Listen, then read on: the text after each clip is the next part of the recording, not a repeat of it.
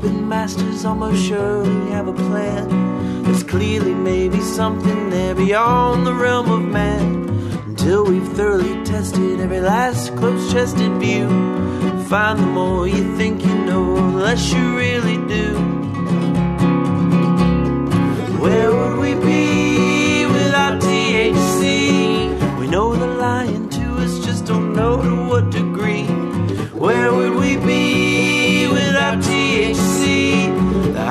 Higher Show. Greg Carlwood and Company.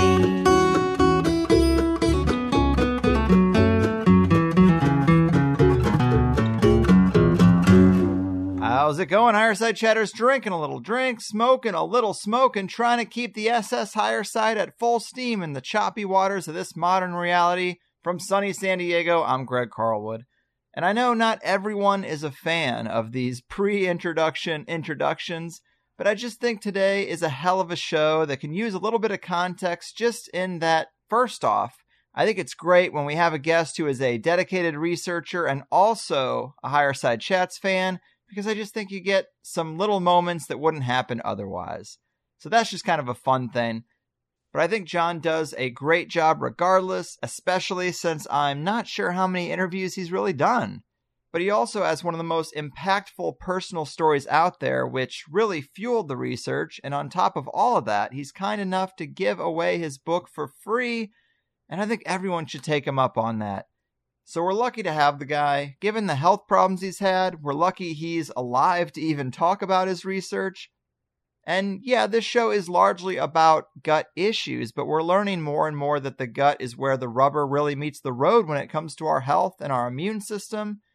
And you might not even realize you have a gut issue, but it's sort of insane how many of us do, or how many of us have a health condition we don't even consider related, but yet the gut microbiome is where it starts.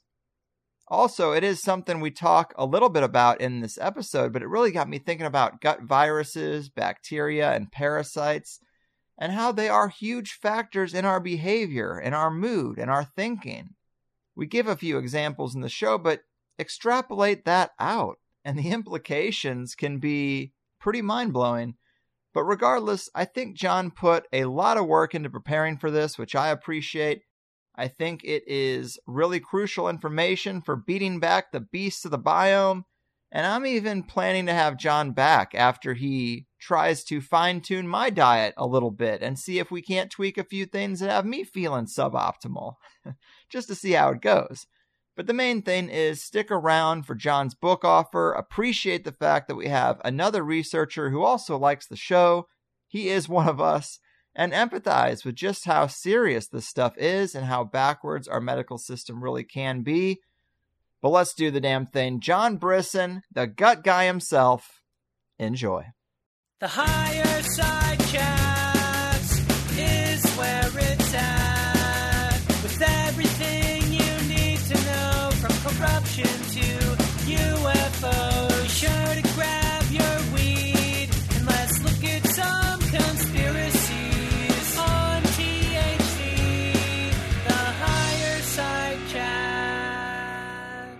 Holy hell, higher side chatters. Health and wellness are the offerings on the THC altar today because the long road to corporate food and oil based allopathic medicine has been paved with profits for the Archon controlled capstone cabal and the lives of our loved ones along the way.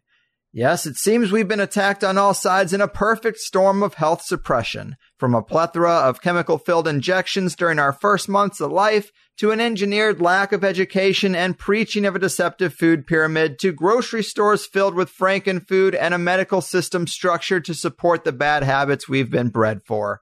It's sicker than sick and tantamount to mass murder, if you ask me, with coke wielding polar bears and Tony the Tiger laughing all the way to our untimely graves. It is a real problem, folks, and I'm sure we all know people we hold dear who suffer from ignorance and addiction when it comes to their health. Many of us probably have family that left us too soon because those super value meals are just too tempting. Or know nice, kind people who suffer daily from conditions they could probably overcome with a swift change of the diet, but they've just never heard it from a doctor. But don't take my word for it because today's guest knows these troubles all too well. His name is John Brisson and he's the man behind the book and website Fix Your Gut. And having taken charge of his own life, he's repaired the damage the system has done and become a bona fide expert in getting us all back on track. Here to help us avoid those golden arches and the pearly gates, the great immune system stabler, my Neo of the medical matrix, the gut guy himself, John, my man. Welcome to the higher side. Excellent introduction, and as always, Greg. Thank you for having me. yes, man. Yes. I really loved your book, and I think the subject is so important. It's kind of hypocritical to be sounding the alarm on chemtrails and Hollywood mind control and all these ways we're being manipulated while eating Frosties and French fries. I mean, that's just the way it is. So I like to see a health related show every other month or so. And I'm glad you could be the guy today because personal testimonies, they go a long way with me. And I'm sorry that your family has gone through so much pain because of our corporate controlled diet and medical system. But that is probably the best way to start because it is so impactful. So maybe talk to us about the experiences that led you down this road of really becoming the gut biome guru you are today. Yeah, Greg, it's definitely been a long, hard journey that I've gone through over the years, and I've lost both my own health to some degree and health of many and the life of many loved ones that have been in my family. And it's sad, it's tragic. You know, many of your listeners, many people listen to Higher Side Chats. They definitely have their own health issues and they've dealt with their own illnesses in their families and even their own death too as well. And everybody has their own personal health journey to go through, Greg, you know, myself included. I initially was 100% all in allopathic medicine. You know, I was born three months premature myself back in 85. I almost died from that. I was actually born dead. They had to revive me. Mm. And I spent a lot of time in the UNC Chapel Hill medical community for the next year. They were testing me, making sure that I didn't have any mental cognition issues for being so premature at the time. And I recovered from it fairly well. I mean, had asthma and allergies growing up from a poorly functioning immune system. My mother had systemic lupus. So, of course, during that time, they recommended that she actually abort me because they were afraid they didn't know how her lupus would affect me at the time. Of course, she was a staunch Catholic, so she decided not to abort me, of course. And. Her complications of having lupus did lead me to be born premature. And of course, they also told her not to breastfeed me at the time, too. So she did not, and she gave me a really toxin laden soy children's infants formula because I was allergic to cow protein. You know, I was allergic to milk at the time. Mm. So that led me to have somewhat health issues growing up. I had asthma, I was hospitalized a lot of the time throughout my years, and eventually my appendix ruptured when I was 14 years old. I spent a month in the hospital recovering from that, went down to 110 pounds took Accutane as a teenager oh. to deal with acne, of course, stemming from gut issues as well. My grandpa was a pharmacist. He was always big in allopathic medicine. So I kind of had that same worldview that allopathic medicine was the only way to go. So he told me Accutane was relatively safe at the time. So I took Accutane, didn't know any better. For years, I did fairly well as a young adult. I didn't have too many issues. The asthma and allergies were there, but they were somewhat under control. Then when I was about 24, I contracted H. pylori. I was at a function with my wife at my grandmother in law's house and ate some fish. I must have consumed some contaminated water that had H. pylori in it. And my stomach burned for the first time. And let me tell you, Greg, it's weird. As sick as I was when I was dying from my appendix rupturing, it did not make me as OCD or mentally ill that the H. pylori did later when it caused me to get silent reflux and really bad gut issues. Wow. We talk about it later, all these consistencies of the toxin laden world that we live in, whether it's chemtrails or EMF exposure and effects that it has in our gut. But for me, I guess it was a culmination of all the issues that I've had throughout my life and all the things I've exposed to and it was a straw that broke the camel's back moment. I remember my father was one of the first people diagnosed with hepatitis C in the United States in the late 80s, early 90s. He had gotten it from intravenous drug use of heroin in the 70s. Oh. He later kicked the habit of, and so he gave up drinking and actually was diagnosed around the time my mom passed away. My mom did pass away from complications of systemic lupus when I was around the age of seven. And that was around the time he was diagnosed with hepatitis C. And we know that hepatitis C the virus itself affects the microbiome, it affects digestion, it affects health, of course. You know, liver's paramount for proper digestion through bile production and everything. Even with him being one of the first people to try the drugs interferon and ribavirin, and I spent countless nights as an adolescent up with him. He'd be vomiting into the toilet for days on end from the medications of trying to reduce the hepatitis C virus. His mental cognition never got as bad as mine did through the H. pylori, even though his gut was probably in a state of dysbiosis. Which I just wanted to throw in. H. pylori from your book, you say H. pylori's colonization at this time is at least half the world's population. If not more. Yeah, this is a thing we've never heard of, but is like serious. But go on with your story. I just wanted to throw that in because most people have probably never heard the term. Yeah, and I mean, we can talk about H. pylori later when we get to the main cause of majority of autoimmune disorders are either microbiome dysbiosis within the body, whether it's bacterial, viruses, mycobacterium. Usually there's a cause. You know, the allopathic conventional medics community, when they look at autoimmune disorders, they kind of throw out their hands in the air and they're like, well, we don't know why the body starts attacking itself for no reason. you know what? That's not the case. I mean, it doesn't happen that way. But researchers know. I mean, the research data is all there even in the microbiological film, it's all there laid out in front of people, but doctors they either don't learn about it 20 years down the line or 30 years down. I mean, H. pylori, for example, we can talk about H. pylori. Um, Barry Marshall was the Australian microbiologist researcher that discovered H. pylori in the mid 80s, and everybody thought he was crazy because he was going around saying the cause of ulcers is H. pylori, which back then everybody thought the cause of ulcers were mainly lifestyle related. Maybe you smoke cigarettes, maybe you ate too much of rich of a diet, maybe you're under too much of stress. But he was going around saying, no, I've isolated H. pylori and ulcers and ulcerated tissue, and this looks like the cause of it. And, you know, even microbiologists at the time thought it was silly. And eventually he goes, well, you know what? I'm going to inoculate myself with H. pylori. I'm going to grow it and drink it and consume it. And I'm going to get H. pylori and I'm going to get an ulcer. And lo and behold, after he consumed the H. pylori, he did get an ulcer. Mm. So microbiologists started looking that as the cause of ulcers, but it wasn't treated by doctors into the early 2000s, almost 15 years later. And at that time, antacid drugs, which should not be used in most cases of H. pylori, and we'll talk about that later, they were just given as, you know, you have an ulcer, here, take this antacid, your stomach will feel better because less acid will come in contact with the ulcer. And it's sad for me, no doctor was able to help me. I didn't even know it was H. pylori, Greg, for years. Every test I'd ever taken, except for the final one by DRG Labs, which was a virulent antibody test for certain proteins that H. pylori produced. Even though I had the symptology of it, it was always negative until that final test. And H. pylori itself isn't necessarily an issue, like I mentioned, you know, at least half the world's population, maybe in Mexico, for example, could be as high as 80%, are walking around with this. It's ubiquitous in nature. It evolved to have humans as a primary host. But the problem isn't necessarily the H. which I don't think it is. I think it's more the lifestyle and the world that we live in causing issues with our immune system and with our health that leads H. pylori to become opportunistic and start causing dysbiosis. Hmm. And that seems a lot of what's going on with a lot of these autoimmune conditions where people may have bacteria like staph, for example, which is the cause of lupus, ubiquitous throughout their whole body. And they either come out of a tremendous amount of stress or they take a lot of antibiotics or they're environmentally exposed to chemtrails or they eat a lot of GMO foods and it starts affecting the gut. Then all of a sudden their immune system's a state of disarray. And they have what is known as a chronic staph infection, which is pretty much manifests itself as lupus.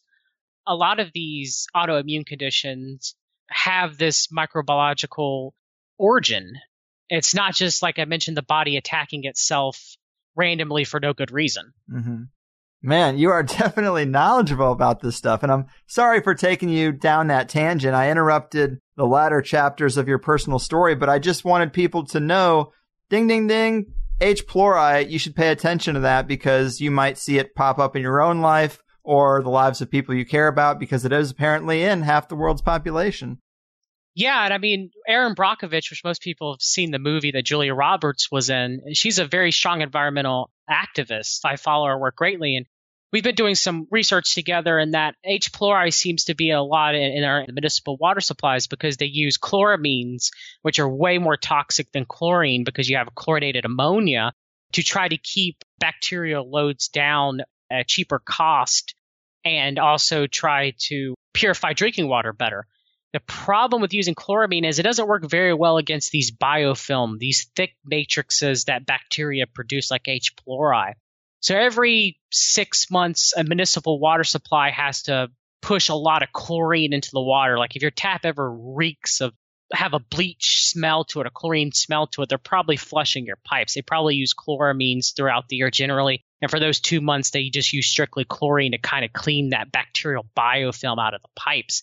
Well, H. pylori is congregating in these pipes and it's spreading like wildfire that people are getting it just through consuming a glass of ordinary tap water. I mean, we can talk about the chloramines that are in tap water. We can talk about the fluoride that's in tap water or, you know, petrochemicals or whatever we're going to talk about. Our water most people should consume filtered water if all possible to prevent ingesting all these issues. But it seems like bacteria contamination is really becoming a problem in a lot of these city water municipalities, Greg. Yeah, I would say so. So a lot of people are getting exposed to H. pylori that may have not normally had it as normal flora, just simple as drinking a glass of improperly treated water. And because of that, you know, let's say that maybe they're on certain medications like SSRIs or ACE inhibitors that can reduce the immune function and maybe their stomach acid production isn't so great because occasionally they take antacids or maybe they're on proton pump inhibitors.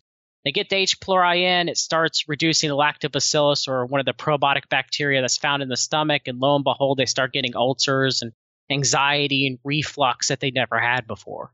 Mm. Man, obviously this is deep stuff.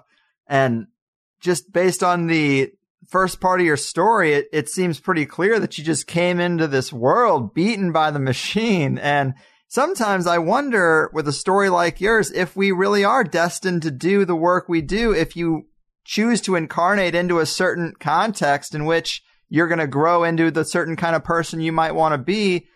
Damn it, man. I mean, that is a, a rough way to start, but given how knowledgeable you've become, it just seems like to me, it reinforces that possibility that we go on a journey and, you know, that you're now on the rebound of a lot of that stuff with all the knowledge you have attained and you're now sharing. Yeah, I mean, I definitely believe that we're all put here on Earth from some sort of purpose, even if we're possibly incarnated in this trap planet, as everybody likes to call it so much. Don't want to call it prison planet. That's a Scientology term. oh no! But I do think that it's definitely possible that maybe people suffer to gain wisdom. Some people choose to use that wisdom in a positive way, and some people choose to use that wisdom in a negative way. And I'm pretty sure that me suffering through my life through traumatic loss of my parents at a young age and talk about too my son forgot to mention as part of my story too. Abel, he was born with an extremely rare medical condition. He was sixth in the world diagnosed with it, which was known as congenital myopathy with excess muscle spindles. It was so rare at the time that they pretty much told us, Greg, when he was first born, his arms were contracted so much and he had such poor muscle tone that I remember the head pediatrician for the hospital telling me that was probably better if my son just went ahead and died.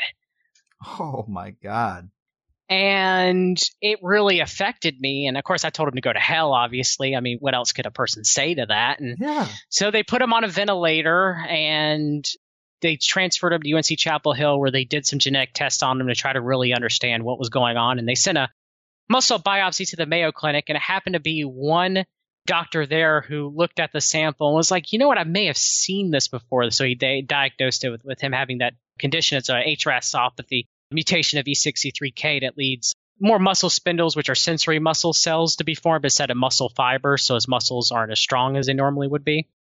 So we pretty much had to come to a conclusion where I didn't want him to suffer anymore. He just continued. We thought, you know, as much as they were telling us, he would continue getting worse until he would die and he couldn't breathe off his own without a ventilator. So, you know, my wife and I were making the hard choice of pulling him off ventilation. Well, I guess Maybe the grand architect decided to intervene at that point. I don't know. Mm. But he actually pushed the ventilator tube out of his mouth and was actually breathing on his own better than when he had the ventilation tube in him. And Wow. the doctors, of course, said that was impossible. His lungs should have atrophied. Even my scientific knowledge, even I knew that his lungs should have atrophied. There should have been no way he could have done that, but it happened. So we took him home and we started taking care of him, and he was doing well. I mean, he was starting to make so much of recovery. I had him on ubiquinol to try to help his muscles function better, his mitochondrial function better, and he seemed to be doing fairly well. And we were taking him back to his hospital. One of his um, nutritionists said that he wasn't gaining enough weight. Of course, failure to thrive was part of his condition. So we kept trying to feed him, increased the feeding a little bit. Of course, he had to be fed through a feeding tube, and I was doing my best to make my own formula. Of course, you know, it's kind of hard.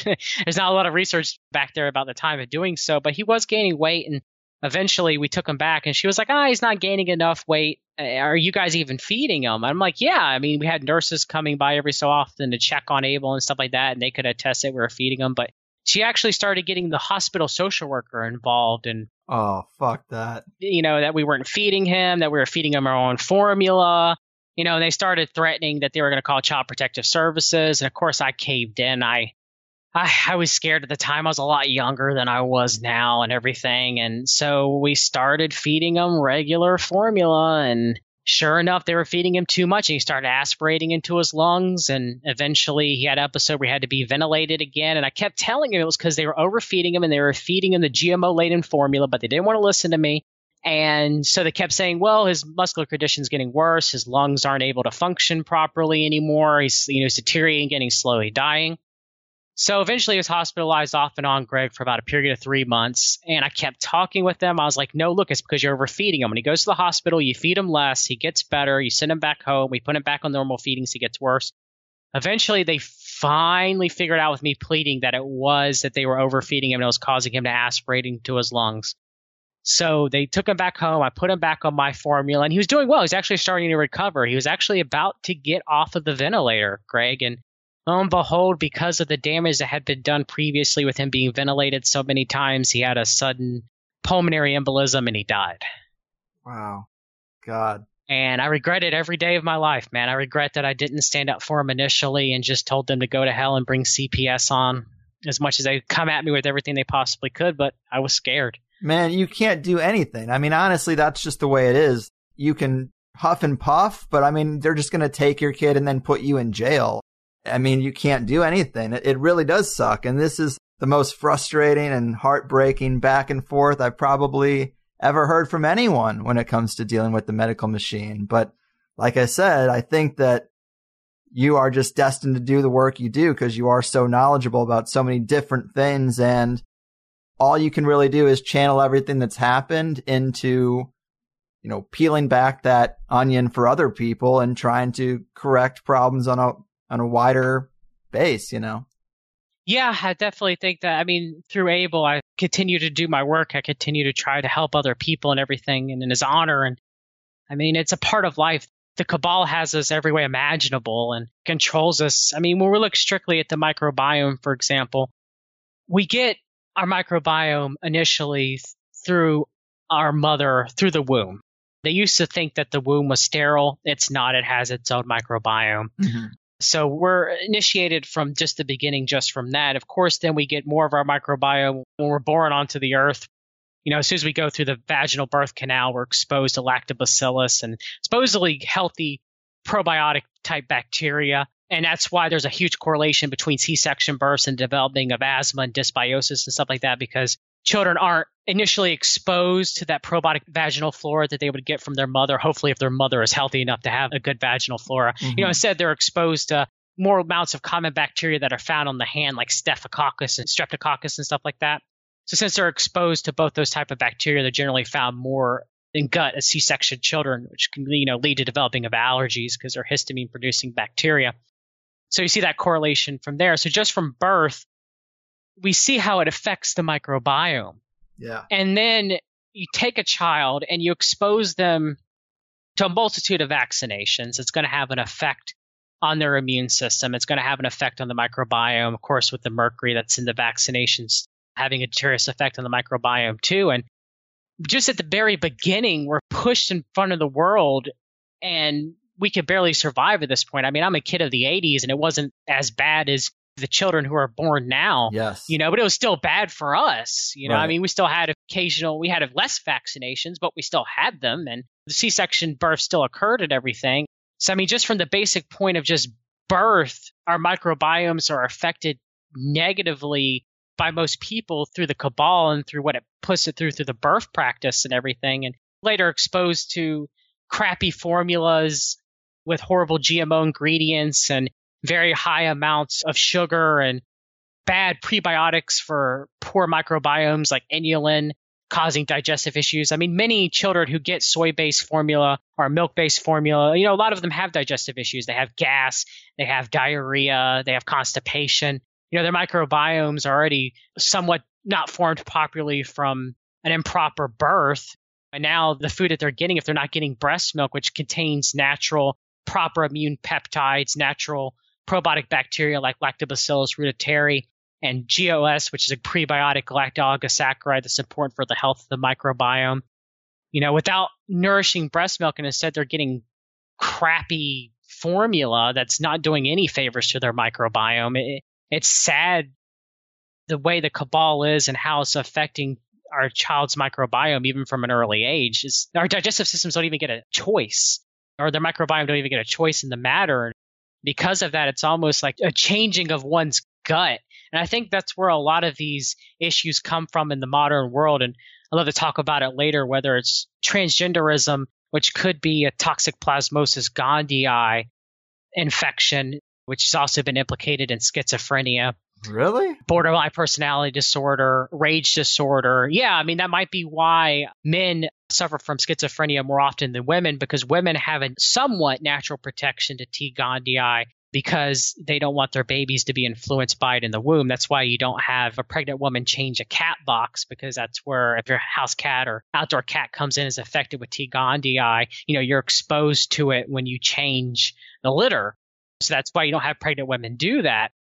And I don't want to interrupt you too much, but that is something that I was thinking about when you talked about H. pylori is to what degree could these parasites be altering human behavior to kind of benefit them and seek out the things that make them thrive? I mean, Joe Rogan on his podcast always talks about that cat thing with toxoplasm, that this parasite is supposed to go into mice and then makes the mouse take more risks, which allows the cat to catch it.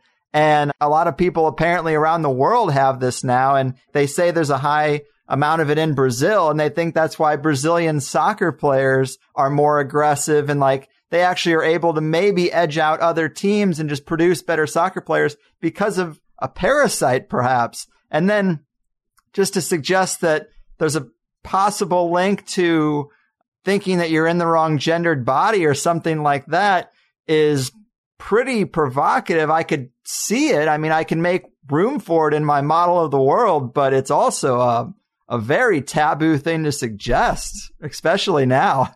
Yeah, I mean, there's research, of course, research not being done in the United States, it's being done in India, that there is a link between T. gondii and gender dysphoria. Gender dysphoria was originally treated in the United States using antipsychotics, and majority of antipsychotics have pyridine rings, which work very well against parasites too, as well. Same with schizophrenia. You know, most schizophrenics are treated with derivative antipsychotic drugs.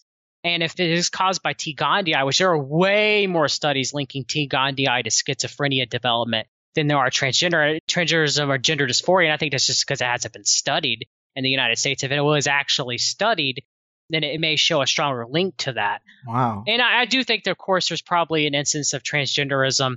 Like you mentioned, the Brazilian players, if you have high amounts of testosterone, then if you have toxic plasmosis gondii infection too as well, it'll lead to, like I mentioned, rage disorder, more testosterone filled behavior. Right, right. You know, taking risks, being stronger muscular, so it, it would manifest itself in that. But if it manifests itself in someone who's exposed to a lot of the hormone altering chemicals like bisphenol A, you know, in the United States, for example, in our modern world, testosterone may be lowered in males suffering from gender dysphoria.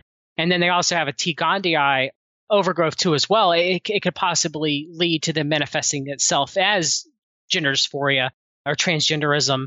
It's weird. A, a lot of people with gender dysphoria and transgenderism, they've been also diagnosed with borderline personality disorder. They've suffered some sort of trauma through their early childhood or adolescence.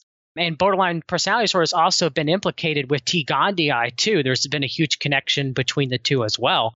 So it's almost like what came first, the chicken or the egg? You know, did, did someone have a really traumatic event through their childhood and it caused their immune system to dive and the T. gondii was able to cross the blood brain barrier and cause issues within their brain, whether actually taking over the brain parasitically or maybe antibodies that the body produces to T. gondii across the blood-brain barrier and cause changes structural in the brain. We see that with a lot of these autoimmune conditions. For example, H. pylori, the bacteria has been implicated as one of the main causes for multiple sclerosis, Greg. Hmm. If it is able to affect the brain.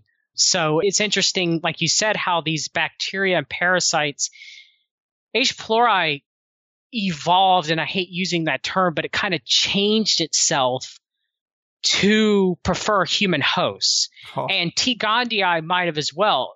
It might have domesticated cats, Wow. kind of got them around human beings. And there are theories around that of how it kind of changed the mindset, similar to it affecting mice, making them play dead so cats will eat them and propagate the parasite. There's a grand possibility that it could have affected cats and made them domesticated toward human beings to try to reach a higher host. The sad thing is T. gondii doesn't realize that human beings are the end host Ah, for the parasite, especially in our modern world with sanitation.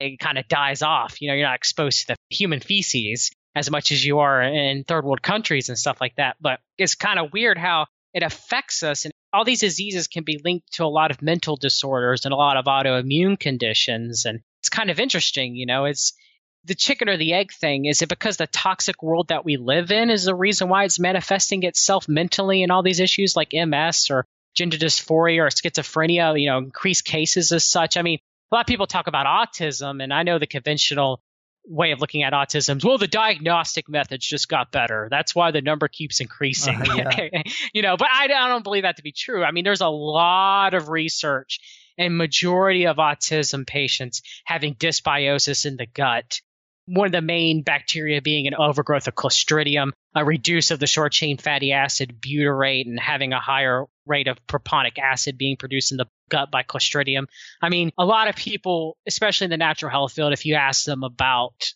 autism, they'll say there's a huge link between the autism and the microbiome. I mean, even conventional doctors will admit that majority of kids sadly that suffer from autism have digestive issues. You know, they have constipation or diarrhea or acid reflux. It's fairly common in children that suffer from autism. So I mean, it could definitely have a strong link to the gut. Now I'm not saying that there's an environmental link to it too that causes an epigenetical change, you know, like vaccinations or chemtrails or EMF radiation. That's probably different causes that eventually lead to the microbiome breaking down in these children. mhm.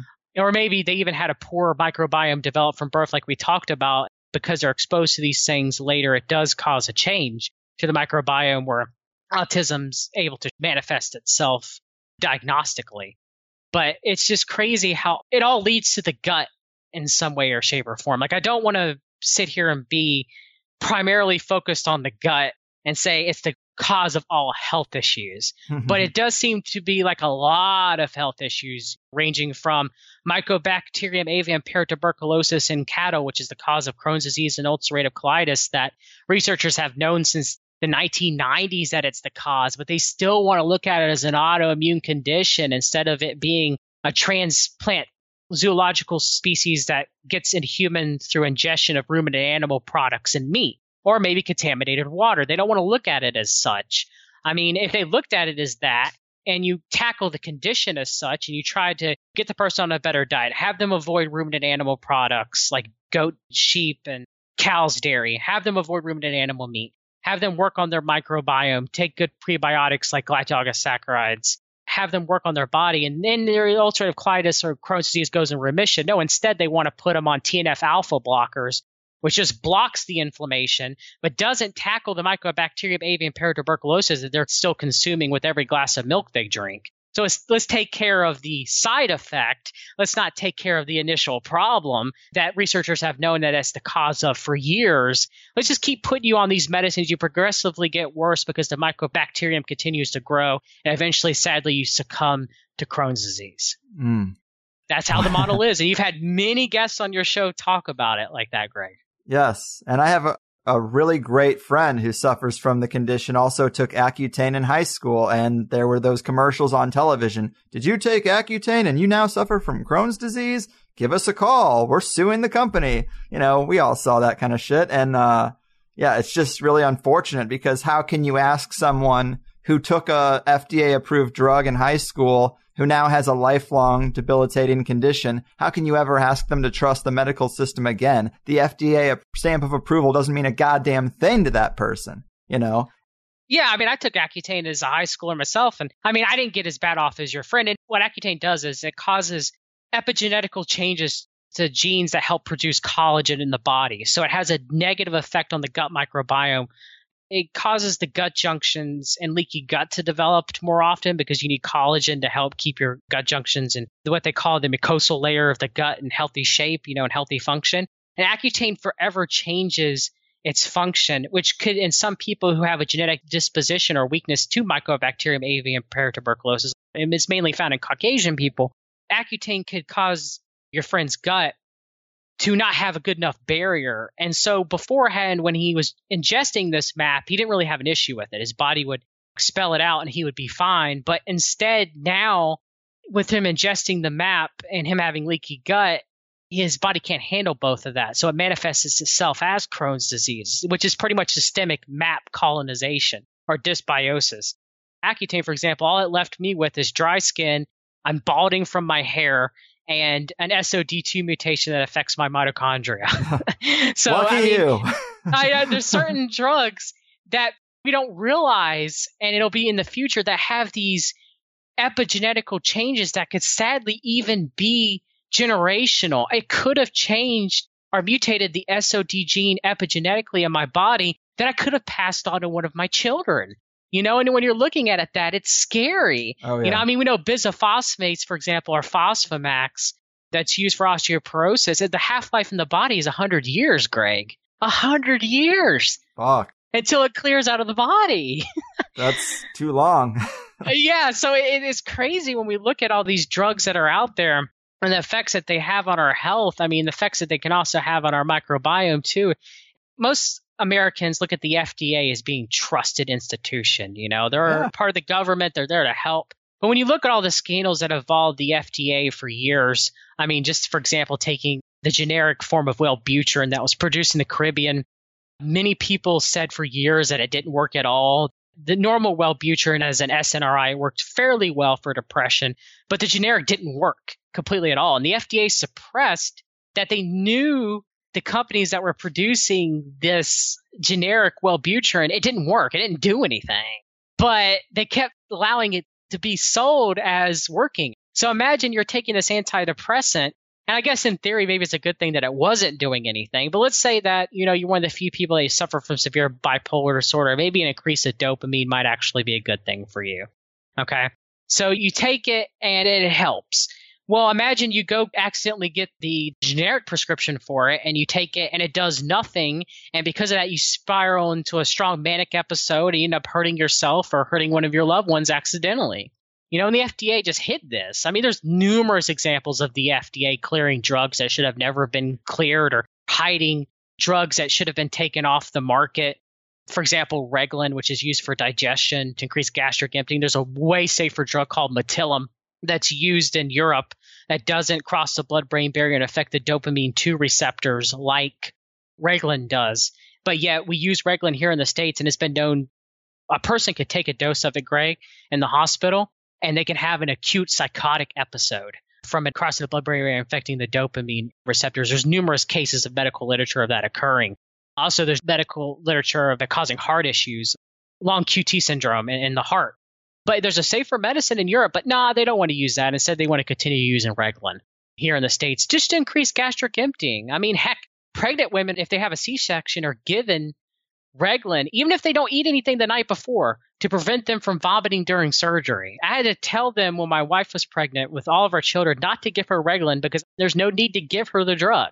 Mm-hmm but they're just giving it willy nilly out like it's nothing. I mean, through the overuse of antibiotics like ciprofloxacin, fluoroquinolone antibiotics, which are toxic to the mitochondria. There's many people who they call it getting floxed, where they wake up one morning, even while they're taking an antibiotic, or even months later, where they start having heart issues, muscle pains, your tendon can rupture going down the street just because you took an antibiotic for a strep throat a couple of months back. And doctors give ciprofloxacin or fluoroquinolones out like candy, and you could give somebody coenzyme Q10 to improve mitochondrial function, or give them magnesium to kind of hedge their bets while they take Cipro to maybe prevent some of these effects. But no, doctors don't do that. Instead, they give it out quite frequently.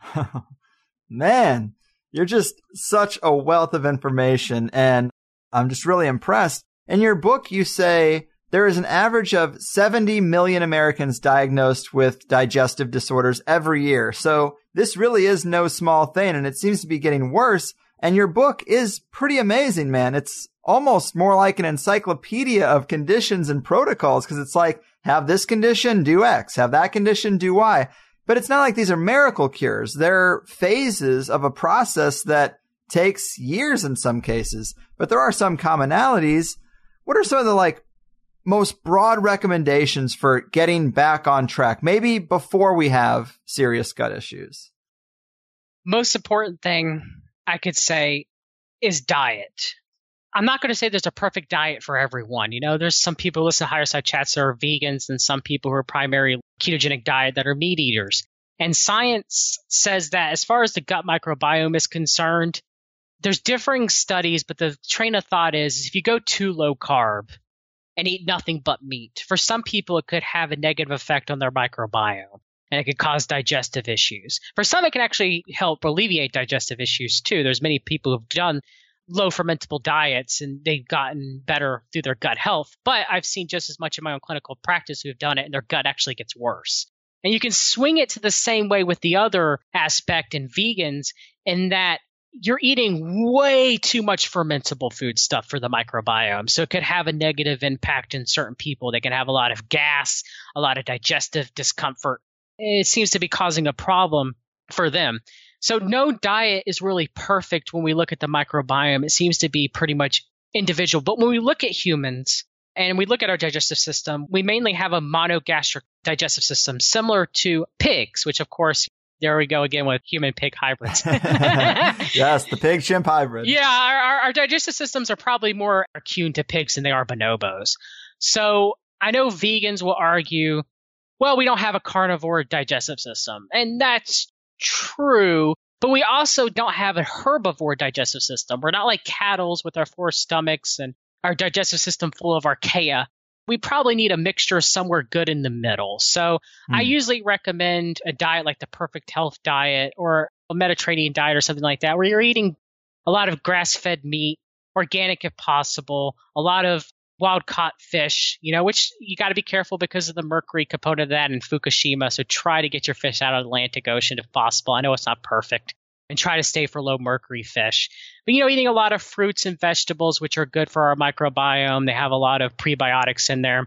Eating some good fermented foods like sauerkraut and kimchi. You know, try to get the best stuff that you can get at the um, grocery store. You don't want to eat a lot of yogurt and kefir that generally have a lot of sugar in that, which could help feed nasty organisms in your gut and cause a lot of dysbiosis. I'm kind of mixed on kombucha ah. because kombucha has a lot of yeast in it and it also has a little bit of alcohol, which by the way, I do want to get to that eventually, discussing drugs and their effects on the microbiome and on digestion too. This is the Higherside Chats after all, so I definitely do have to talk about marijuana and LSD and DMT and all that and everything and salvia. Of course. But usually, most important thing that a person can do right off the bat for their digestion is just try their best to clean up their diet. Now, no one's perfect. I, for example, occasionally I'll eat Chipotle with my family. Every now and then, if I really want a burger, I'll eat Five Guys, even their French fries, which I know is bad. I love Five Guys. I won't eat the bread though because I do have celiac disease, but I do love the meat. And no one's perfect. I'm not expecting everyone who's listening to me, unless you're ill. If you're ill, then you may have more of a stronger urge to change your diet completely to avoid GMO foods, try to eat organic and stuff like that. But if your gut's relatively healthy, you just want to try to do the best that you possibly can. And that's maybe instead of the morning drinking large Starbucks coffee that you're going to drink, maybe drink some green tea, maybe have a low sugar coconut kefir maybe try to do something to build up your microbiome. No one's perfect, Greg. So that would probably be my recommendation. I'd also recommend making sure that you get enough sunlight, vitamin D production. Endogenous vitamin D production is paramount for a proper immune function in combination with closing those gut junctions and helping prevent against leaky gut. And a lot of us do not get enough sunlight. Majority of us are stuck indoors with our jobs that's probably how the archons want us to be is stuck indoors and away from getting away from getting electrons from sunlight to help better us and to help awaken us and help with our circadian rhythm and everything. So that'd be one thing i would say that's very important for gut health too. And i guess the final thing i'd like to harp on for most people other than diet and vitamin d and proper sleep and circadian rhythm is i would recommend supplementation of magnesium to help keep the bowels regular and also to help the mitochondria. I really do think magnesium is paramount. Majority of us, you know, are deficient in magnesium, and it does help with digestion because that's the main problem for most people. Is most people aren't regular; They're not having one or two good bowel movements a day, which is paramount for proper digestive health. You want to make sure that you're eating a good diet, you're getting in enough water, you're staying hydrated, and you want to make sure that you are getting magnesium, which will help, of course, to soften the stools up and help you go better. Have you ever seen the commercials on television for the squatty potty? I was going to bring that up because I'm a big Shark Tank guy. And when I saw that on there, I thought it was pretty ridiculous. But then I heard you talking about it, and it does seem like there are some first world conditions that don't translate to the third world that could be isolated to actually just the way we sit on a toilet.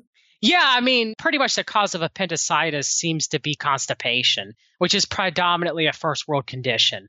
And it could be from our improper diets. It could stem from our lack of movement, walking, living sedentary lifestyle. It could stem from a lot of things. But one of the main things it could stem from is us sitting improperly when we use the bathroom. I mean, as children, we all squatted. Animals squat, your dog, when he takes a dump, the dog squats. So we think we're arrogant of us to think that we change the anal rectal angle to a 90 degree angle by sitting on the toilet and require a more vagal nerve response to defecate. Like that wouldn't have some effect on our digestion or active defecation. Cause us to retain more stool, pushing more stool upwards if we're constipated into the appendix, changing the microbiome of the appendix. I mean, our appendix is so vital for our health. And the conventional medicine treats it as just some vestibular organ that they could just throw away. A lot of your probiotic microbiome is safely kept in your appendix. I mean, when you get food poisoning, when you get viral gastroenteritis, when you have diarrhea, you flush a lot of your bacteria out of your body, a lot of your microbiome out as a protective mechanism of your body trying to expel the toxins associated with a lot of foodborne illness or trying to expel the virus. So a lot of your probiotic bacteria is safely kept in your appendix and it's supposed to after the diarrhea is over with it's supposed to spread out and repopulate your gut with good bacteria. I mean a lot of people don't realize too one thing that i forgot to touch on a lot of these bacteria microbiome they produce a lot of the neurotransmitters serotonin and dopamine that control a lot of how we think and how we feel. 80% of our serotonin production isn't produced in the brain, it's produced by the bacteria in our gut just to help move along fecal matter. I mean, serotonin is important for the contraction of peristalsis of the digestive system. When we lose our appendix, like I did through an appendectomy, serotonin's reduced, output production is reduced by the gut. Melatonin is produced a lot in the gut, which is very important for sleep. Serotonin keeps us awake. It's produced during the day through exposure to sunlight, to blue light. Melatonin is one of the strongest antioxidants known to mankind. It helps prevent cancer and inflammation. So if we lose our appendix, we lose a little bit of our microbiome's ability to produce these neurotransmitters and the ability for us to have a healthy microbiome. So let's say someone like me, and it did happen to me, I sadly got the norovirus. My son brought it home from school and I didn't realize it. And by the time you realize it, it's too late and you're on the toilet purging your guts out.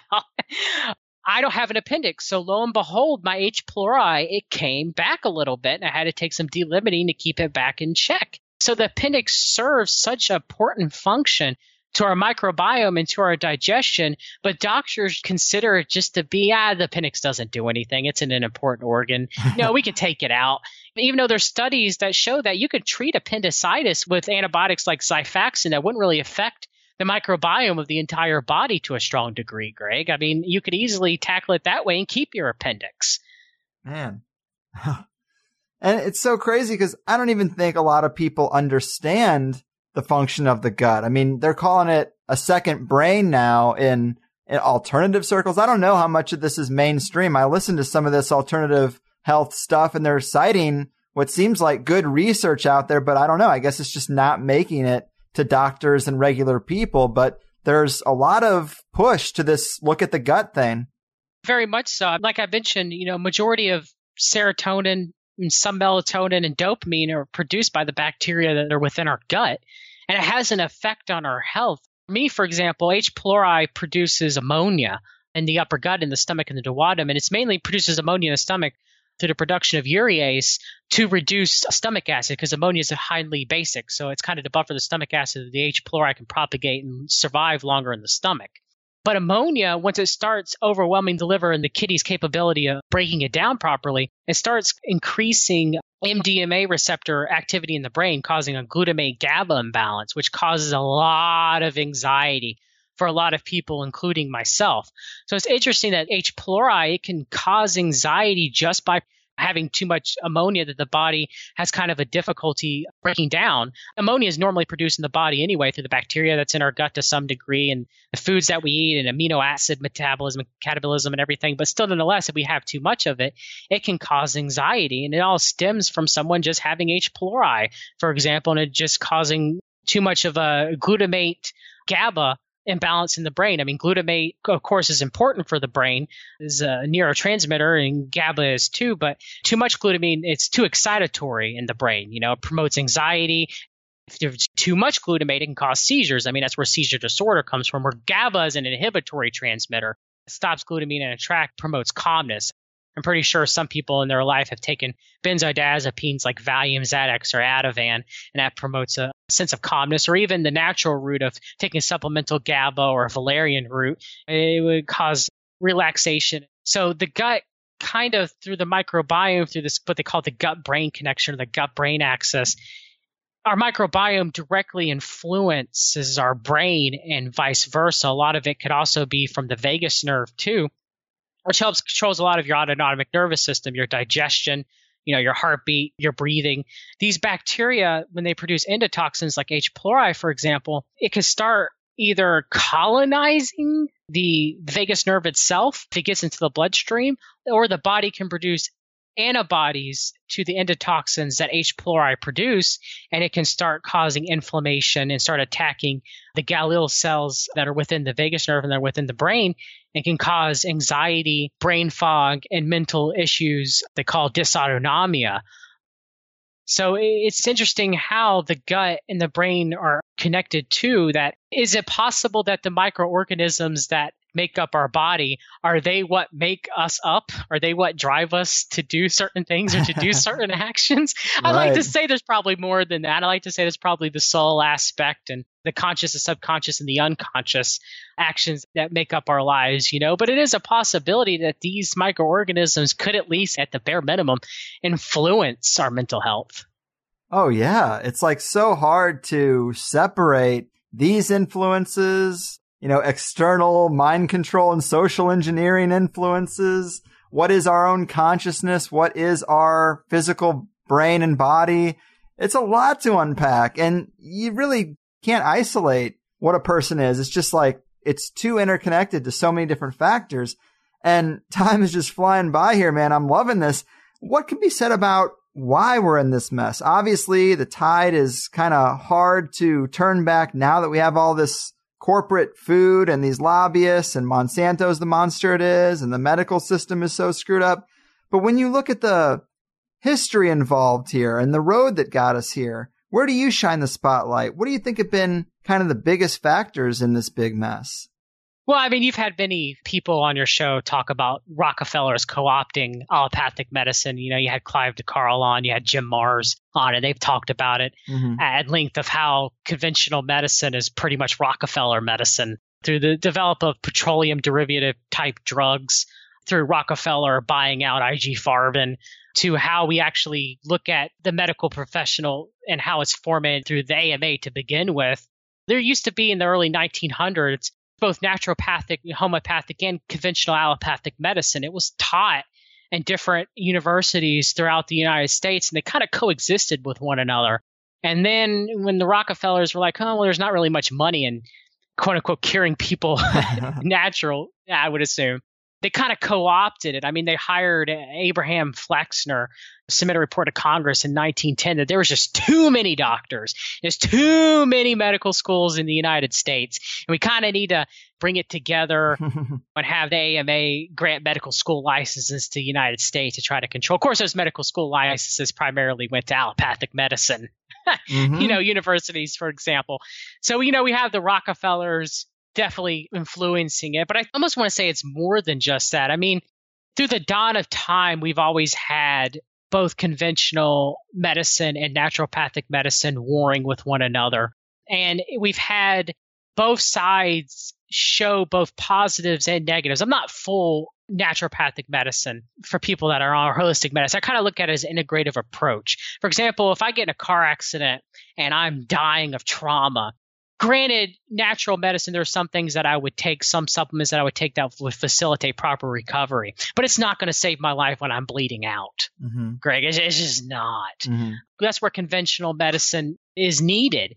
But the problem with conventional medicine is the mainstream looking at it is it takes care of everything. Conventional medicine is extremely bad, extremely bad track record with degenerative diseases like heart disease, cancer, and autoimmune conditions. That's really where conventional medicine severely drops the ball and where natural medicine is superior in most ways, any way you can think of, to conventional medicine. That's where it seems to start with is this whole co-optive of the medical movement, but is it a possibility that it's always been here since the very beginning? I mean, they're originally treating medical conditions with mercury back in the day. Yeah. You know, Greg, and, and we all know now that mercury is toxic. I mean, they were still using mercury on cuts until the 1970s. Heck, I remember my great grandfather when I was about 10 years old seeing a bottle of mercurochrome in his medicine cabinet. you know, and you could say that well maybe naturopaths were using mercury and maybe they just didn't know any better at the time. But then again, I like to say that I don't know, our ancestors knew quite a lot, and maybe the use of mercury was pushed forth by more of an allopathic conventional global cabal. Yeah. You know? Mm-hmm. This possibility. But to answer your question of where we've got to now, where do you want to start? Everything that we come in contact with could be a problem to our digestive health and microbiome. I mean, the overuse of antibiotics, the overuse of medications, chemtrails, water being polluted with chemicals and bacteria and parasites and GMO foods. Most people talk about genetically modified corn and it containing BT toxin. And most scientists will say, oh, BT toxin is inactivated by stomach acid. It has to thrive in a high pH for it to become activated like an insect stomach, which is all fine and dandy. But what if someone takes a proton pump inhibitor and their resting acidification of their stomach is between four and six pH, and then they go eat a genetically modified corn tortilla, and some of that BT toxin is inactivated and moves into the more alkaline small intestine and then becomes activated. We have no studies of this, Greg. We have no idea. None of this has ever been studied or looked at in humans, especially its effect on the microbiome and digestion. You know, it's ludicrous to go around and think that GMOs are safe when there's no strong human studies. They just go, well, it's been out in the wild in front of humans for 30 some plus years, you know, so therefore it has to be safe. No one's dropping dead from consuming GMO corn tortilla. and I just have to disagree. You know, it has to have some effect on our microbiomes. And it's a combination of all this. I mean, EMF radiation, for example, you know, I know we had Sophia Smallstorm on and she was talking about 5G and exposure to EMF. We know that EMF directly affects microorganisms and can cause them to be more virulent in some degrees through our exposure. So it has to have some effect on our microbiome. I mean, they might be a very small effect. I think it's a much larger effect.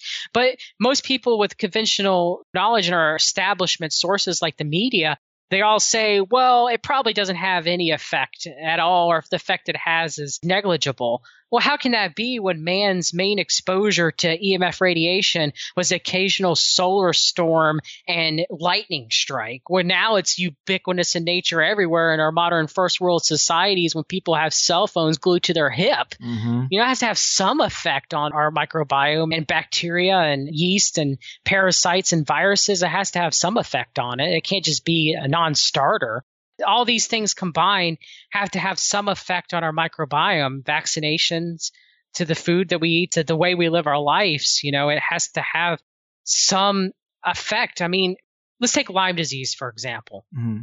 I believe that Lyme disease, Borrelia, is 100% man made. Borrelia itself is not, it's ubiquitous in nature.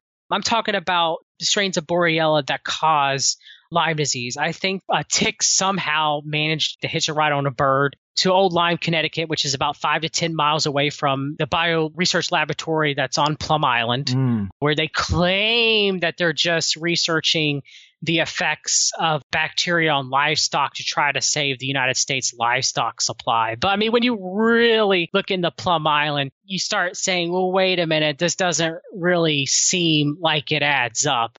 We have Eric Traub, who is a veterinarian who studied at the Rockefeller Institute in Princeton, New Jersey. He went back over to Nazi Germany.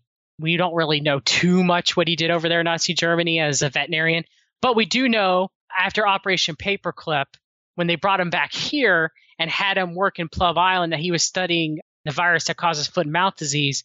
They brought him over here and he helped establish Plum Island. I mean, they actually offered him to be the director of Plum Island in the late 50s, and he ended up turning it down. So there you have this connection of Operation Paperclip again to bringing the Nazi scientists over here to propagate their further research. So you have three different outbreaks that we know of linked to Plum Island, and that's Borrelia, which causes Lyme disease, West Nile virus, which was discovered in the early 1900s in Uganda. And it was usually found in North Africa, the Middle East, and stuff like that. But lo and behold, it shows itself up in the Western Hemisphere all of a sudden in 1999 in Queens, New York, of all places, which is 45 miles away from Plum Island. it doesn't take a lot to put it together, you know, Greg, that some of these bacteria or some of the viruses, they're man made, they're made produced by our own government, and they're having effect on our health. Lyme disease, for example, chronic Lyme is causing a lot of health issues for a lot of people.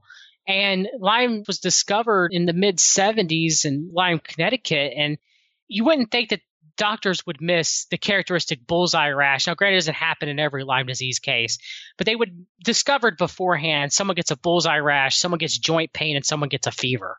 So to say that all of a sudden they just got the diagnostic capability of discovering that Borrelia causes Lyme or that Lyme disease was even a thing in the 1970s that it just showed itself up is ludicrous, Greg. It's like autism increasing exponentially because of diagnostic methods. You know, it's right next to Plum Island. All of a sudden, you have a virulent strain of Borrelia that probably came from experimentation of horizontal gene transfer of trying to make it more virulent and putting the spirochete into ticks. Then somehow a tick managing to get off of Plum Island to Old Lyme, you know, maybe it hitched a ride on a bird or something. This is interesting. It's just so hard for people to kind of look at that and to kind of believe that maybe this is a man made variation to a common bacteria. I mean, we know Borrelia there are a lot of people walking around with it that are asymptomatic that may have gotten tick bites in the past and they didn't get full blown Lyme disease or even sexually transmitted it because it is a spirochete similar to syphilis and it is transmitted through sex. So is the difference between the reason why someone gets Lyme disease and the someone who's walking around with Borrelia and doesn't have any symptoms whatsoever?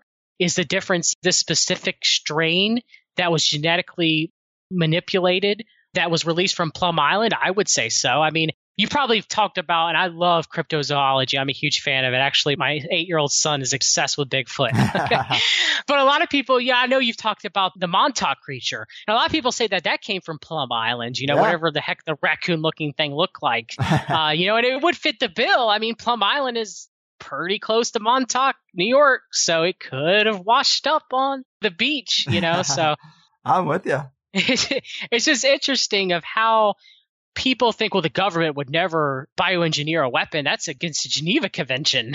Right. you know, but I'm pretty sure it's going on. It has to be going on. Yeah. It's interesting that they say, well, we're just doing the research on Plum Island just to protect our livestock. Initially, the idea for Plum Island and even beforehand for Detrick was to develop these biological weapons. Mm. But now we're not doing it anymore. Instead, we're using it just to protect our livestock. It's just ludicrous to me, Greg.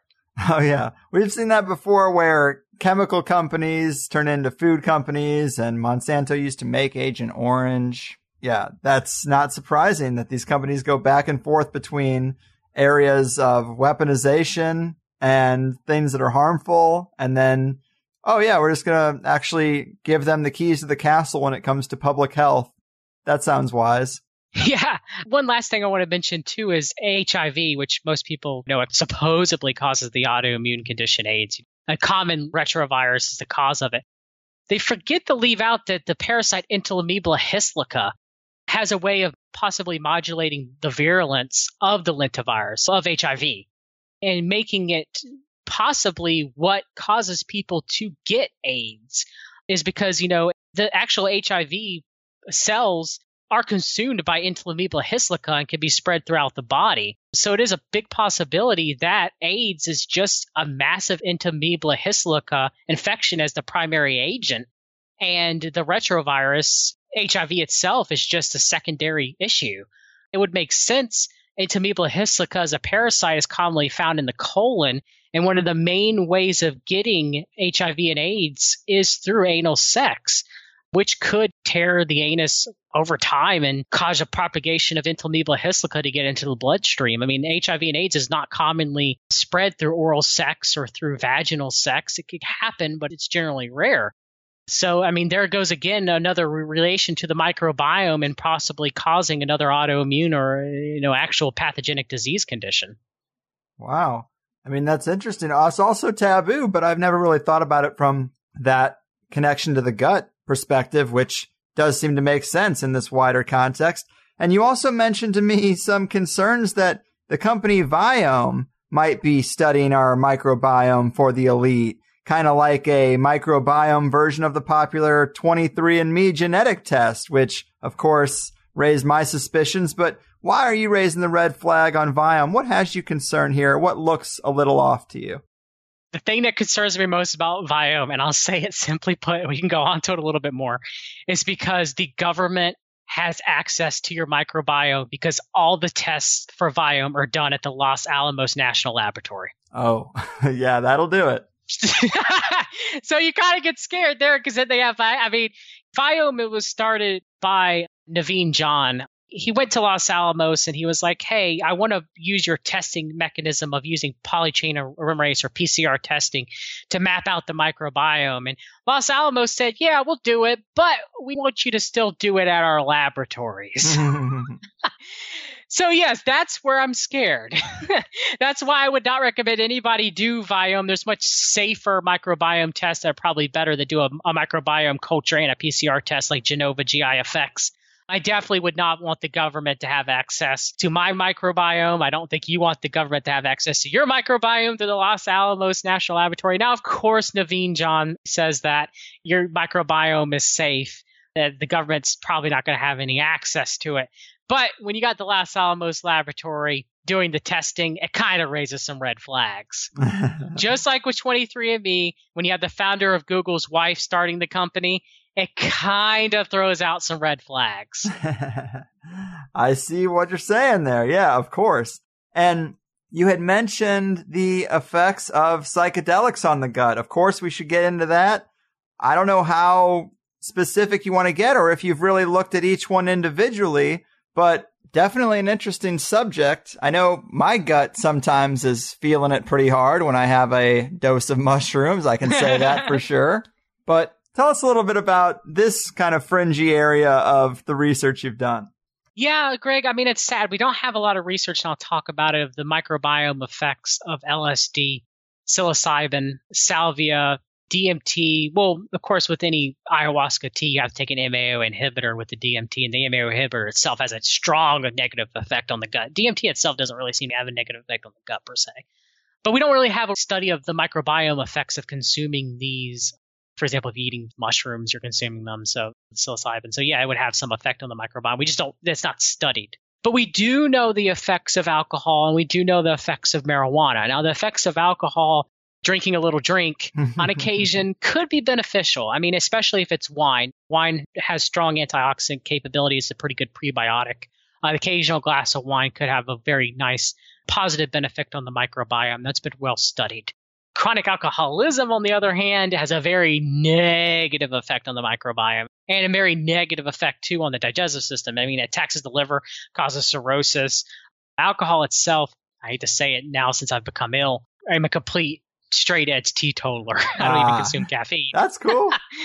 But hey, I used to smoke marijuana back in the day. I still have my eight ball steamroller, you know, somewhere in storage. Marijuana, on the other hand, you know, I do want to get on the other psychedelics too as well LSD, psilocybin, salvia, and DMT, and peyote, and everything. But marijuana seems to have the most positive effect on the microbiome and digestion out of all the hallucinogens. Whew.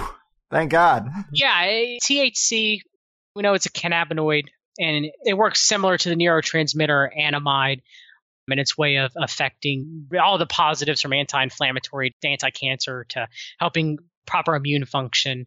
THC has a positive effect on the microbiome, and so does uh, cannabinol, also known as CBD oil. They both have a very positive effect on the microbiome, and it's actually probably better for most people to consume marijuana with THC and CBD oil together. You've had Rick Simpson on the Higherside Chats. hmm Rick Simpson oil, of course, the combination of both THC and other cannabinoid oils seem to have a better benefit of overall health if all possible. But if you can't because it's illegal, and I understand, sadly, the way of controlling the populace, then CBD oil will have some positive effect for digestion and the microbiome. But let's get down in the weeds. Let's get down to why it works Sure. marijuana relieves nausea because uh, THC inhibits the 5-HT3 serotonin receptor, similar to the mechanism by which ginger helps relieve nausea. A lot of pregnant women will take ginger to help relieve morning sickness, so it works very well for that.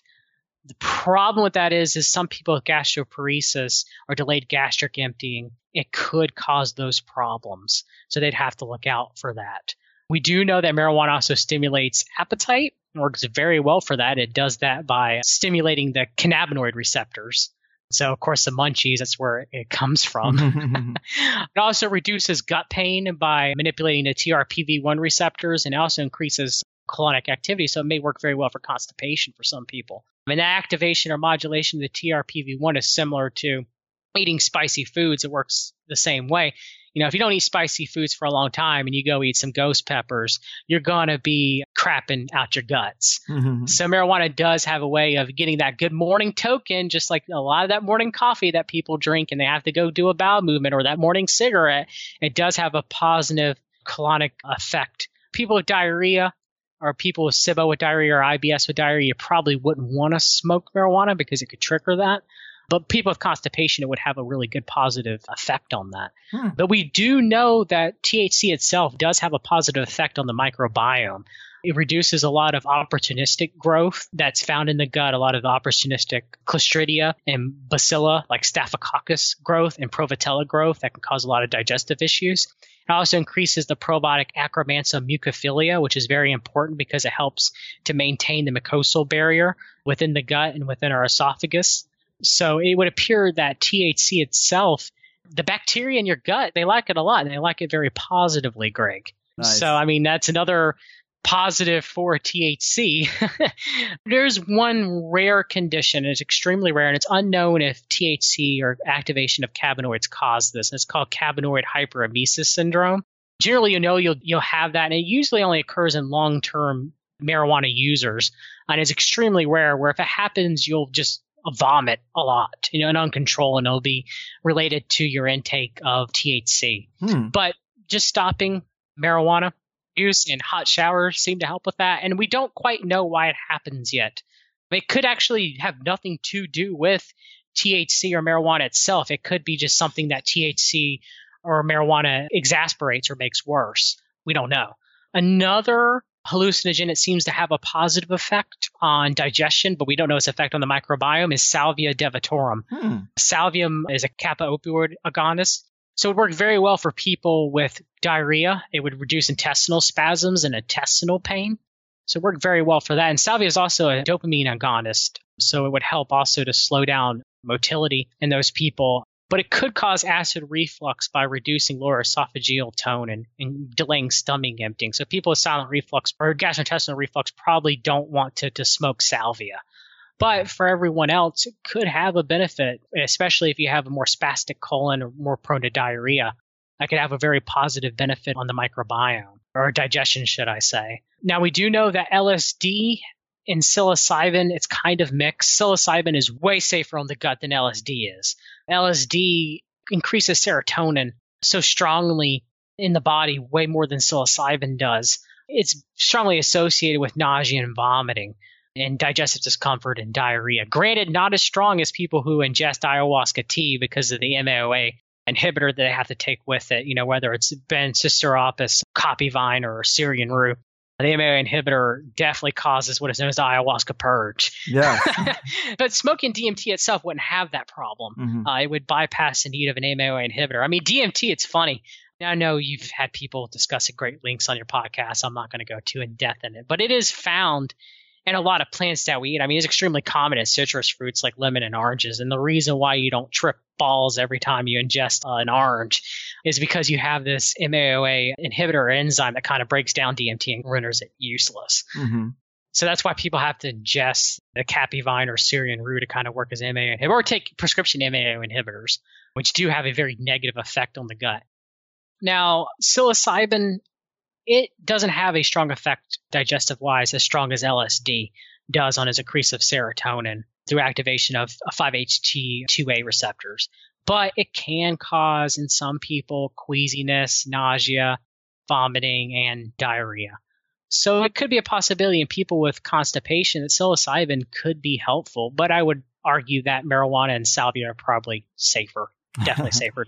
So salvia helps with diarrhea and consciousness to consciousness communication with interdimensional entities. Yeah. So if you got either of those issues that you're trying to solve, little salvia, do your write up. Yeah, very much so. And marijuana would help a lot with constipation. So, yeah, I mean, I'm not against psychedelic use, obviously. And I talked about it off and on through Fix Your Gut. I, I do believe in the medicinal benefits of marijuana. There's no doubt about it. I think there's medicinal benefits in psilocybin and salvia too, as well. DMT too.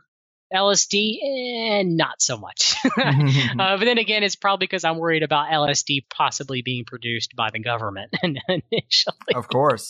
I also have the same concern, man. I've only really done that one once, although I have friends who will tell me they keep pushing it. They're like, there's a lot less likely chance you'll have a bad trip than if you take mushrooms. And that is an argument that is pretty persuasive to me. No one wants a bad trip. But at the same time, I have those same laboratory concerns. Of course, you could say a lot of researchers are bringing up the fact that Gordon Wasson is who extracted, you know, not extracted in a chemical sense, but pulled the mushroom out of the indigenous cultures in Mexico from that trip they took down there and Yes. filmed it for that show and put it all in Life magazine, which was apparently owned by the Skull and Bones. So that's a curious road too, but at least it grows in the ground. I would actually argue that psilocybin is a lot shorter trip than LSD.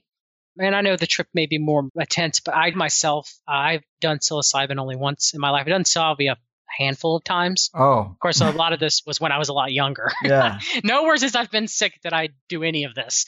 I, mean, I actually did ayahuasca too. Wow. As much as I enjoy DMT, I its effects, I would never recommend ever consuming ayahuasca again, just because, like I said, I purged my guts on a toilet. Man, I don't necessarily enjoyed that very much. The trip was nice.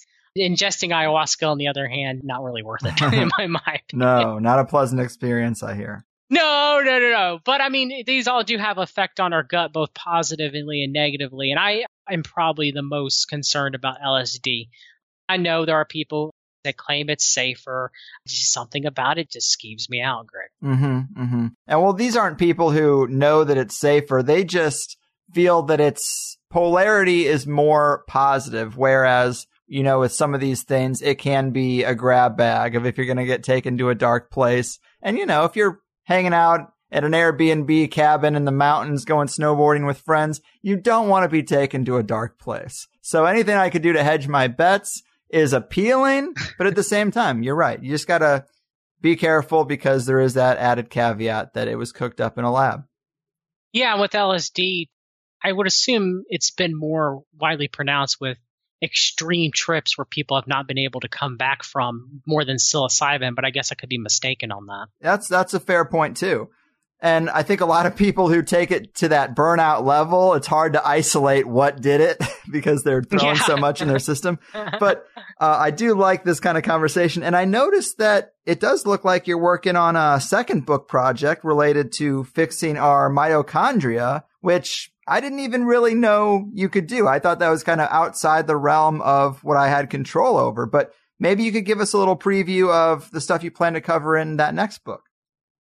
Yeah, I mean, you know, our mitochondria are very important for our health. I mean, some people can say it determines whether or not we live or die. When our mitochondria, it's time for the mitochondria to stop working. You know, it starts cell apoptosis and our cells die. You know, I mean, they've talked about the mitochondrial theory of aging and how if we can improve electron transport chain and mitochondrial efficiency, then we might be able to improve longevity, maybe to the point where we can live forever. Know, that being said, I don't want that. I look at that as a form of transhumanism as much as I am afraid that when I die, I'll be reincarnated back here on Earth through my more Gnostic Christian beliefs, nonetheless, mm-hmm. I still think that I much rather die than live forever trapped in a dystopian hellhole.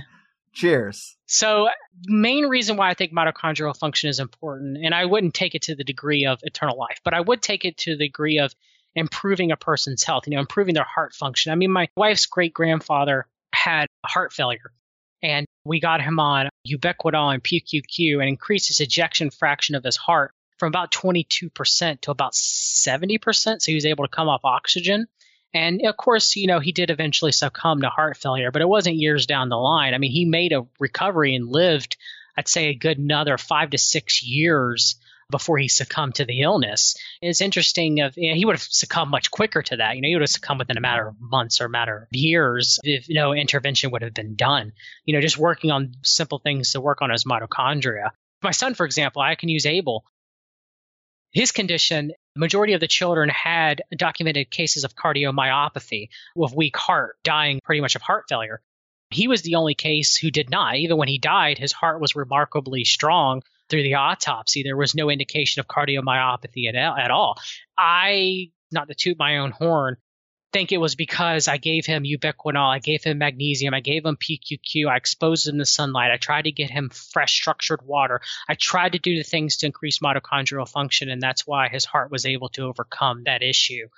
And the reason why I wanted to write my second book is because we live in a world that destroys our mitochondria, that zaps our energy, that causes us to have cognitive dysfunction and all these mitochondrial dysfunction linked conditions like diabetes and heart failure and heart disease, for example.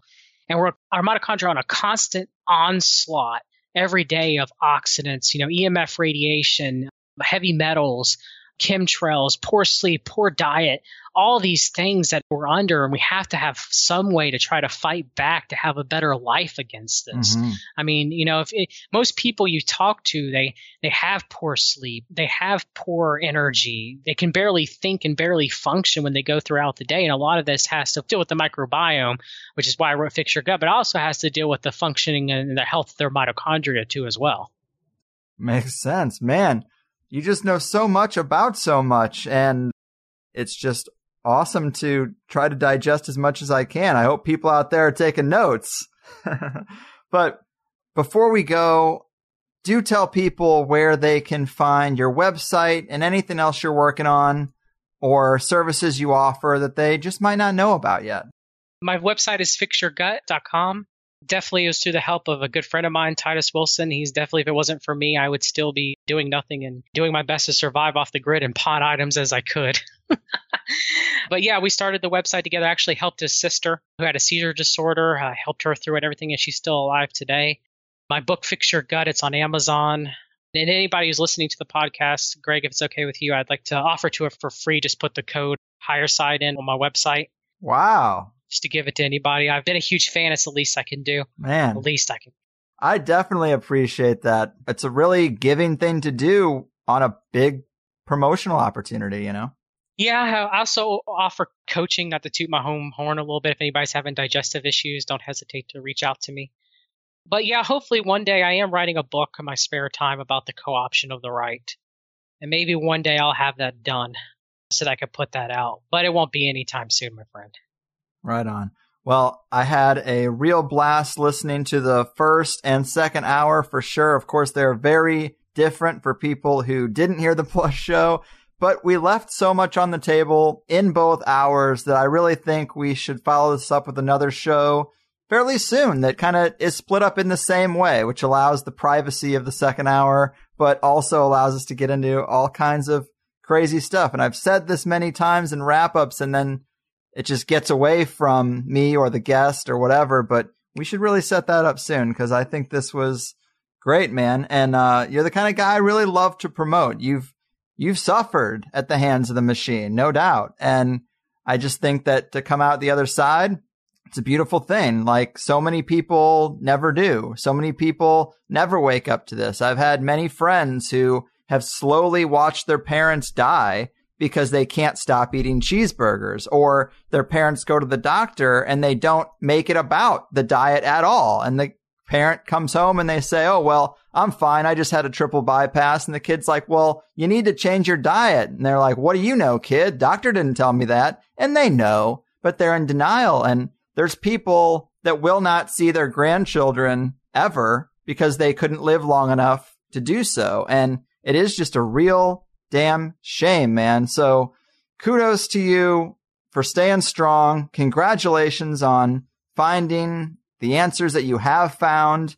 Just thanks, man. I'm glad you reached out. I'm glad we could do this. Keep fighting the good fight. Will do, Greg. Thank you for having me on. Uh, we'll be listening to the Higherside Chats as always. And if you're not a Plus member, please subscribe. It is definitely worth it.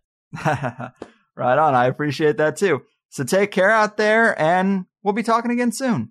You too, Greg. There we have it, folks. Holy hell and hallelujah. The great John Brisson, fixyourgut.com. I just think this is not only a really interesting topic because of the behavioral and thought altering potentials of these things in our gut. I mean, that is the core of conspiracy, right? We want to get a full handle on what's influencing us. And we go so far as to consider that the ideas and thoughts that float into our heads could be seeded by unseen forces and intelligences. We talk about think tanks influencing culture but we can't neglect the bacteria, viruses, and parasites that might be in the mix too. I think that's an aspect of even health based episodes that's really unique here. I know John voiced a couple of concerns to me after we were wrapping up that we really went to the most emotional and controversial type of parasite causing effect when we talked about gender dysmorphia. And that is just something that came up naturally. And then I sort of prompted him to elaborate because it's a hell of a thing to gloss over. I thought it was really provocative. And, you know, if there's data to show a possible connection, we have to consider that. I mean, something is making a person feel like they're in the wrong body. We don't know if it's something innate in the body, something a person feels deep in their core, or maybe it's the side effect of a certain bacteria. If it is, shouldn't we know that? The transhumanism campaign is talked about a lot in conspiracy circles, maybe even too much, but it's worth considering that it's possible the elite know this information and maybe they even help grow or inject that certain bacteria into the meat or the dairy animals that we take in. Or at least we should know this information because maybe we can help some people out. Nobody wants to feel like they're in the wrong body, right? Maybe instead of hacking up their parts, we can just fix their gut. I don't know. I am just spitballing here. I don't have a dog in the fight. I want everyone to enjoy their life and live it however they need to live it. And it's a shame that we have to say that same speech every time we get controversial, but I'm doing it. so I don't think John really needs to worry about that. I think we can consider these ideas, consider that data without freaking out, whether it turns out to be conclusively true or not.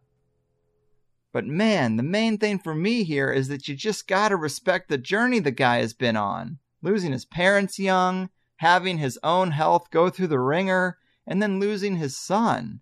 When his own protocol might have been prolonging his son's life and giving him a better quality of life. It's just so impressive because so many people would just collapse under that sort of emotional and physical toll. But he has a great attitude despite it all, and it really puts into perspective how bad is our life really? Yeah, there's a lot of campaigns and agendas out there, and we definitely digest them, dig into them. We want to know what's happening. But a story like John's just puts into perspective how bad it can get for some of us and how lucky some of us are if we haven't been touched to that degree by the oily appendages of the capstone cabal. And if you do have a more serious condition, consider working with John one on one. I know he does have a consulting business, and why shouldn't a guy be able to forge financial security through the hard work he's done working through complex data and research? Especially when he's willing to share so much of that for free. Also, this is a bit of a tangent, but I had a listener contact me about a new platform called Discord. It's something for gamers, I know, and it's honestly a bit complex and overwhelming on first glance. I am a gamer, but I'm also just a console guy. I'm not getting into that Twitch stuff or this Discord type of stuff. But anyway, it's sort of a live ongoing chat and I guess the point would be for me to set up times to be there and do Q&As. And maybe that will be a plus thing. Archangel X was savvy enough to set up some private plus features from the start. But either way, if you know what Discord is, we've got one. If you don't and you want to get into it, we got one. The real point is that John is a big fan of the platform and he has been on it talking to people all week. All these Discord group folks have known this was going to be the next episode for a minute, I think. But I did want to promote it and just let people know it's there. Obviously, any little community we have is going to be better by more people joining up. And I personally am a little sick of all the goddamn social media profiles that I have to deal with. And it is what it is, but this one might be a little bit different. And when you guys can communicate amongst yourselves, I think that just makes the experience better for everybody. And people can throw around ideas when this kind of material can be somewhat isolating for a lot of us. Also, while we're on the subject, I've been really impressed with the Higherside Chats Facebook group. I didn't even want to make one for so long. Same reason, too many goddamn profiles. But a listener wanted to make one. It's called the Higherside Chats Network. And for example, when this recent shooting happened in Florida, it was the best place for taking a good, rational, objective look at the event and some of the things that didn't add up. Everyone there is super respectful and pretty positive, and there's a lot of great laughs to be had. Because this can be dark and defeating material at times, but I think that group is really killing it. They got a great tone. They're dropping in all the mermaid stuff and culture too check it out. You know, if you're looking for a better use for Facebook, it's not a bad option. Also, I think I'm going to start moving the Higherside Chats over to DTube instead of YouTube. I think they've improved the user experience over there quite a bit, which was a problem for me, but now I think it's worth doing. But to meander back to the topic at hand, Big thanks to John for spending some extra time with us. We recorded for almost three hours, two hours and 45 minutes after editing, and I really appreciate it. He also spent that time in a hot shed, just trying to get the best audio environment for the recording, which is also something a lot of people don't do.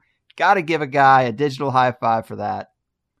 And for people who did hear that second hour, the Plus show, it is a completely different topic than the Fix Your Gut first hour. In fact, it's a deep dive into research John has been doing into the conservative think tanks and the co option of the right, because John grew up conservative, so he's got a lot of personal interest in seeing how people who think on the conservative side of the spectrum have been manipulated by these backseat drivers. And it even touches on some prolific UFO researchers and why these certain companies might be publishing their work. It's pretty deep stuff. But it is great that it's all behind the plus paywall only because I wouldn't want something so politically charged and polarizing to distract from John's health work. So if you're down for that deeper conversation, sign up for Plus. If you want to hear about some networks that aren't talked about all that much, that's the place to hear about it. I think it's really great stuff because if, for example, like the CFR was a major influence and string controller behind the Bush Clinton Obama network, then the Council for National Policy would be a similar group, but with their own network of members and operatives, according to John, and of course, with that, their own agendas. So if it seems like Trump has different masters, maybe the same masters as Alex Jones, this is where the ties that bind seem to be centered. We also talk a lot about the provocative change in Red Ice Radio over the years for people who might be interested in that. Some conspiracy media drama for you guys, if that's your thing. I also wanted to say that another reason to sign up for Plus is that we have a Plus exclusive episode coming out with Lori Handrahan. I already recorded it. It's a real knockout show, but it is only an hour, and it's really dark material about human trafficking and pedophilia. In fact, her book is called Epidemic America's Trade in Child Rape. So it is not for the faint of heart, but it is very important stuff. She said that the material is just too draining to do a full two hour interview on. So we just did one and it will be there for Plus people probably before the weekend's over. Might as well sign up for Plus now. And the only other thing I wanted to throw out there related to health, and it's not a commercial or a paid endorsement, but it might help people because it's helped me. If we're talking about health, and I know diet is so hard to be vigilant about, at least it is for me, I signed up for this thing called ButcherBox. It's one of those food by mail subscription services, but it's all grass fed, hormone free meat. I pay like 120 bucks a month, I think, but for that, we get all the meat we can eat in a month for me and my wife.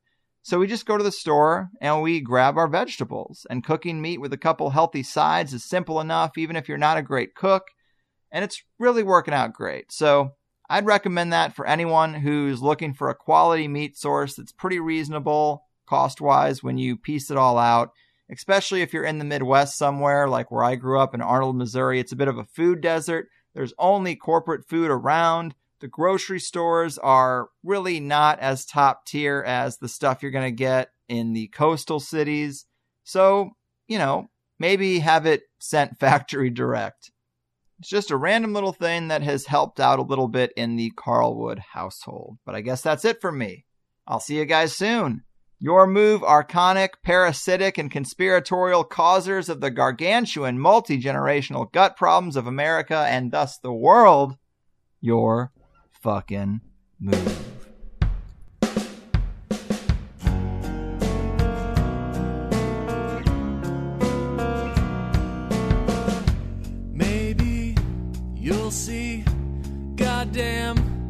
This plan.